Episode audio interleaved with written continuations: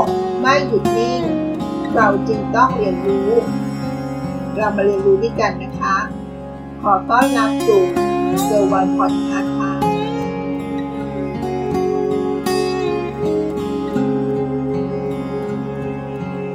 คุณชอบชีวิตในช่วงใดมากที่สุดคะ ช่วงเด็ก ช่วงโตทำงานแล้ว หรือว่าออกจากงานคะ เป็นผู้เกษียณอายุ ชีวิตแต่ละช่วงไม่เหมือนกันนะคะ ช่วงเด็กนี่เป็นชีวิตที่สบายๆไม่ต้องคิดเรื่องการเงินมากมาย คิดแต่ว่าจะทำอะไร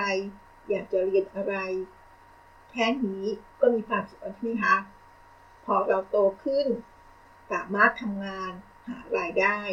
ก็มีเรื่องให้คิดมากมายในจะเรื่องงาน เรื่องการใช้ชีวิต เรื่องเงิน เรื่องอื่นๆมากมายเลยนะคะ พอเรากเกษียณแล้ว นี้เราต้องคิดและกังวล ก็มีเรื่องมากมายที่เกี่ยวกับการเงินสุขภาพนั่นน่ะสิคะชีวิตแต่ละคนสิ่งสำคัญก็คือเราต้องทำงานใช่ไหมคะ เราทำงานก็เพื่อ อาจจะเป็นความรัก และอยากจะทำงาน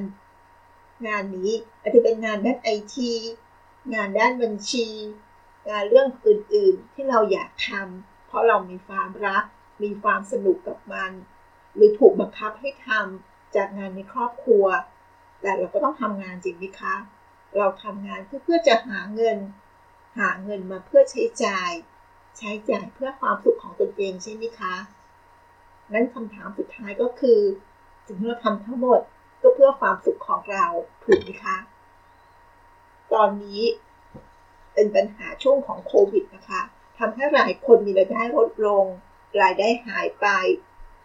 หรืออาจจะมีบางคนได้ผลกระทบเพียงเล็กน้อย หรืออาจจะไม่ได้ผลกระทบเลยก็ได้นะคะ แต่ความสุขก็น่าจะลดลงนะคะสำคัญก็คือรายได้ไม่ว่าจะมีรายได้เท่าใดนะคะ ถ้าเราสามารถควบคุมรายจ่ายได้ เราก็น่าจะอยู่รอดได้นะคะ ไม่ว่าจะเป็นภาวะใดก็ตาม เรามาดูซิว่ารายจ่ายที่เราไม่ควรจะจ่าย และมันถูกแอบซ่อนอยู่มีอะไรบ้าง หัวข้อที่จะมาชวนคิดกันในวันนี้ก็คือ ค่าใช้จ่ายที่ไม่ควรจะจ่ายออกไปค่ะ แม้เราจะใช้จ่ายอย่างประหยัดหลีกเลี่ยงคำว่า ความฟุ่มเฟือย ความหรูหรา สิ่งที่ไม่มีประโยชน์ แต่ก็มีบางค่าใช้จ่ายบางอย่างนะคะ ที่เราไม่ควรจ่าย แต่หลายคนอาจจะไม่รู้ตัว เผลอเสียเงินให้กับสิ่งเหล่านี้ อยู่ทุกวันนะคะ เรามาดูสินะคะว่า ค่าใช้จ่ายอะไรเนาะที่มันมีคุณค่าในการตัดออกไปในการใช้จ่ายของเรานะคะ อันแรกเลยนะคะ ข้อที่ 1 ซื้ออาหารมาตุน แต่กินไม่ทันภาวะเช่นนี้เกิดตอนไหนจำได้ไหมเอ่ย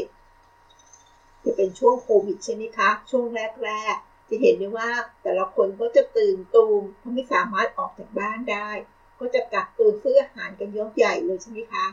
เป็นกันไหมคะ ยิ่งมีอาหารตุนอยู่ในตู้เย็นเราเยอะแค่ไหน เราก็รู้สึกนะคะว่ามันปลอดภัยมากขึ้นเท่านั้น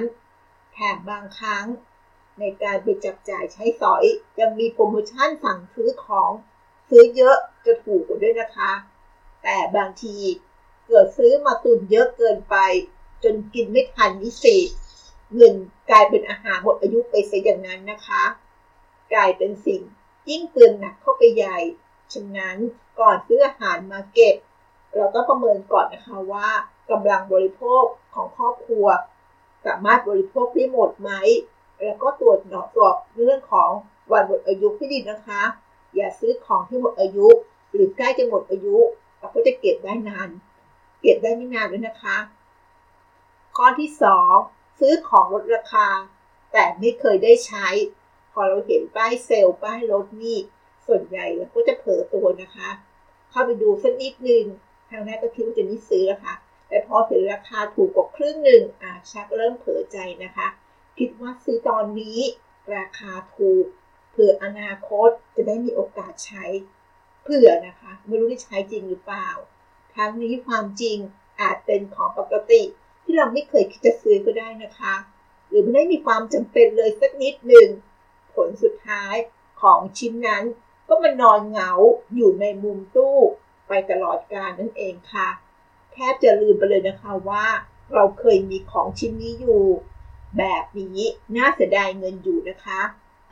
ข้อที่ 3 ซื้อเสื้อผ้ามาแต่ใส่ไม่ได้ อันนี้จะเป็นพวกวัยหนุ่มสาวนะคะ บางท่านเห็นแค่เสื้อผ้าสวยถูกใจก็รีบฟาวไว้เลยนะคะ แต่ลืมลองซะก่อนที่เราจะซื้อนั่นเองค่ะ กลับมาถึงบ้านกลายเป็นว่า ใส่ไม่ได้พับไป หลวมไป คอกว้างไป คอตื้นเกิน ผ้าบางหูก็ซะอย่างนั้น สุดท้ายก็ต้องส่งต่อให้คนอื่น หรือขายเป็นของมือสอง หรือไม่ก็บริจาคไปนะคะ แต่ก็ยังดีนะคะที่มีคนรับต่อได้ดีกว่าทิ้งไปอย่างเสียประโยชน์นะคะ ฉะนั้นข่าวหน้าข่าวหลัง เราควรจะตรวจสอบไซส์ให้แน่นอนก่อนนะคะ หรือขนาดของเสื้อผ้าให้แน่ใจก่อนนะคะว่า ซื้อแล้วจะได้ไม่เสียเงินเปล่า ถ้าร้านไหนเขาไม่ให้ลอง เพื่อความมั่นใจนะคะเราต้องใส่ได้ก็อย่าเพิ่งซื้อนะคะแต่ถ้าร้านไหนสามารถลองได้ ก็ควรจะสวมใส่รองให้สบายๆก่อนนะคะว่า เราใส่ได้แล้ว สวมใส่สบายไหมถูกใจเราถูกใจเราหรือเปล่านะคะเพราะฉะนั้นซื้อไปแล้วจะเป็นการเก็บของใหม่ให้กลายเป็นของเก่าไปนะคะ ข้อที่ 4 สมัครสมาชิกฟิตเนสแต่ไม่ได้เล่นเลยนะคะ เห็นใครๆก็พากันไปออกกำลังกาย จนหุ่น fit firm จนน่าอิจฉา เราเองก็อยากจะถ่ายรูปลงโซเชียลมีเดียกันสนุกสนาน อยากหุ่นดีอย่างเขาง่ายๆหลายคนก็เลยอยากใส่ใจคุณภาพ ไม่ใช่สิใส่ใจสุขภาพของตัวเองบ้างนะคะ ลงทุนสมัครสมาชิกฟิตเนสราคาหลักหมื่น หรืออาจจะน้อยกว่านี้ก็ได้นะคะ หลักหมื่นอาจจะแพงไปนิดนึง อาจจะเป็นแค่หลักพันๆต้นๆนะคะ แต่เอาเข้าจริงเกิดไม่มีเวลาว่างซะเลย หรือไม่ก็ขี้เกียจนะคะ ขี้เกียจไปเล่น ขี้เกียจเดินทาง ขี้เกียจออกกำลังกาย ขาดความเอาจริงเอาจัง จนล้มเลิกความตั้งใจ หลังจากเล่นไปได้สักไม่กี่วัน เสียเงินค่าฟิตเนสไป แบบนี้ก็กลายเป็นศูนย์บาทนะคะ ข้อที่ 5 จ่าย service charge แต่ไม่ได้รับบริการ ปัจจุบันตามร้านอาหารหรูหรือร้านอาหารบนห้างสรรพสินค้าเนี่ย ก็จะมีการบวกค่าบริการพวก service charge ต่างๆ อาจจะเพิ่มเติมมาจากในปีนสักสิของค่าอาหารหรือค่าอื่นๆ ซึ่งก็คงได้รับการพอซึ่งพอคงจะรับได้นะคะลักษณะราคาที่ไม่มากเกินไป แต่ถ้าจ่ายแล้วได้รับบริการที่ดีสมน้ำสมเนื้อ แบบนี้ก็ยังโอเคอยู่นะคะ แต่ชีวิตมันไม่ได้เป็นอย่างนั้นสักทุกครั้งนะคะ เพราะบางร้านพนักงานก็บริการได้ไม่ต่างจากร้านทั่วไปเลยนะคะ แถมบางทีอาจจะแย่กว่าได้ซ้ำไป เห็นแล้วอาจจะนึกเสียดายเงินค่าบริการเสียก็ได้นะคะ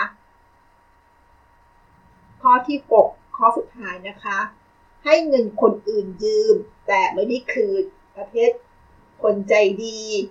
ขี้เกรงใจ ใจอ่อนขี้สงสาร เมื่อเพื่อนๆเกิดความเดือดร้อน เงินทองฝืดคืนขึ้นมา พวกเขาก็จะนึกถึงคุณนะคะ หรือนึกถึงเราเป็นที่พึ่งแรกๆนะคะ แต่อย่าลืมนะคะว่า เพื่อนบางคนพอถึงเวลาสุขสบายขึ้นมา เขาอาจไม่นึกถึงเราเลยสักนิดนึงก็ได้นะคะแถมยังอาจจะลืมเรื่องหนี้สินที่เคยมี หรือที่เคยยืมไปแล้วครั้งจะทวง เราก็เกรงใจจะผิดใจกัน แต่ถ้าไม่ทวง ก็อาจจะกลายเป็นหนี้สูญนะคะ โดยสมบูรณ์แบบแบบนี้ ถ้ารู้อย่างนี้ก่อนให้ใครยืมเงิน ก็อย่าลืมคิดให้ดีเสียก่อนนะคะสักร้อยตลก หรือไม่ก็กลับไปคิด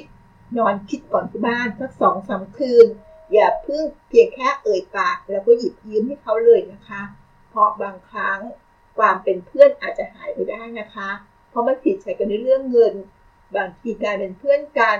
การให้ยืมเงินก็อาจจะเป็นสิ่งที่ไม่ควรก็ได้นะคะ แต่ทั้งนี้ทั้งนั้นก็ขึ้นอยู่กับหลายอย่างประกอบกันนะคะ นั่นก็คือหกค่าใช้จ่ายที่เราไม่ควรจะจ่ายไปนะคะ อาจจะถูกแอบซ่อนไปในบางครั้งที่เราอาจจะเผลอลืมครั้งต่อไปอย่าลืมนะคะ ว่าหกรายจ่ายเหล่านี้เราต้องระวังที่ดีนะคะ ข้อที่หนึ่งซื้ออาหารมาตุนแต่กินไม่ทัน ข้อที่สองซื้อของลดราคาแต่เราไม่เคยได้ใช้ ข้อที่สามซื้อเสื้อผ้าแต่ใส่ไม่ได้ ข้อที่สี่สมัครสมาชิกฟิตฟิตเนสแต่ไม่ได้เล่น ข้อที่ห้าจ่าย service charge แต่ไม่ได้รับบริการ หรือรับบริการแล้วไม่น่าจะพอใจ และข้อสุดท้ายนะคะ ให้ยืมเงินกับคนอื่น แต่อาจจะไม่ได้คืนก็ได้นะคะ ลองตัดให้จ่ายทั้งเหล่านี้ออกไปดูนะคะ แล้วเรามาดูกันสิว่า เราจะมีเหลือเงินเพิ่มสักเท่าไหร่ อาจจะ 10% 20%ก็ได้นะคะแล้วเราก็นำเงินส่วนเหล่านี้มาเก็บออมนะคะ อย่านำไปใช้จ่ายจะกลายเป็นศูนย์เปล่าไปเลยนะคะ หวังว่าเราจะเห็นได้ว่ามีรายจ่ายอะไรบางอย่างที่เราซ่อนเอาไว้ อย่าเผลอเรอลืมไปนะคะ เราจะควรจะควบคุมรายจ่ายเหล่านี้หรือตัดออกไปเลยก็ได้ได้ก็ดีนะคะจะได้มีเงินเหลือเพิ่มมากขึ้น อาจจะทำให้เราเก็บออมมากขึ้นได้นะคะ หวังว่าใน EP นี้จะมีประโยชน์กับเราในเรื่องของการควบคุมรายจ่ายที่ไม่จำเป็นต้องจ่ายนะคะ ขอบคุณที่รับฟังแล้วพบกันใน EP หน้า สวัสดีค่ะ